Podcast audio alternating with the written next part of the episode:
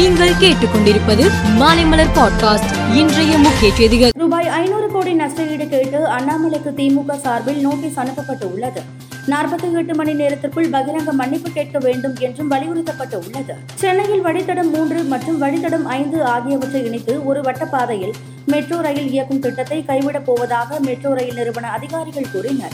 சட்டவிரோதமாக நிலத்தை ஆக்கிரமித்ததாக நோபல் பரிசு பெற்ற பிரபல பொருளாதார நிபுணர் அமர்த்தியா சென்னுக்கு விஸ்வபாரதி பல்கலைக்கழகம் நோட்டீஸ் அனுப்பியுள்ளது. கர்நாடக சட்டசபை தேர்தலில் போட்டியிட சீட் கிடைக்காததால் பாஜகவில் இருந்து விலகிய முன்னாள் முதல் மந்திரி ஜெகதீஷ் ஷெட்டர் காங்கிரஸ் தலைவர் மல்லிகார்ஜுன கார்கே முன்னிலையில் காங்கிரஸில் இன்று இணைந்தார்.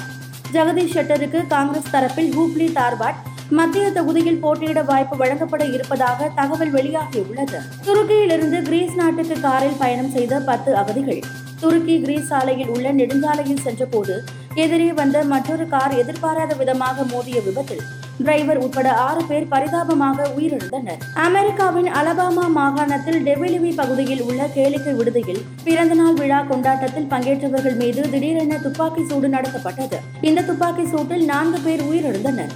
இருபதுக்கும் மேற்பட்டோர் படுகாயமடைந்தனர்.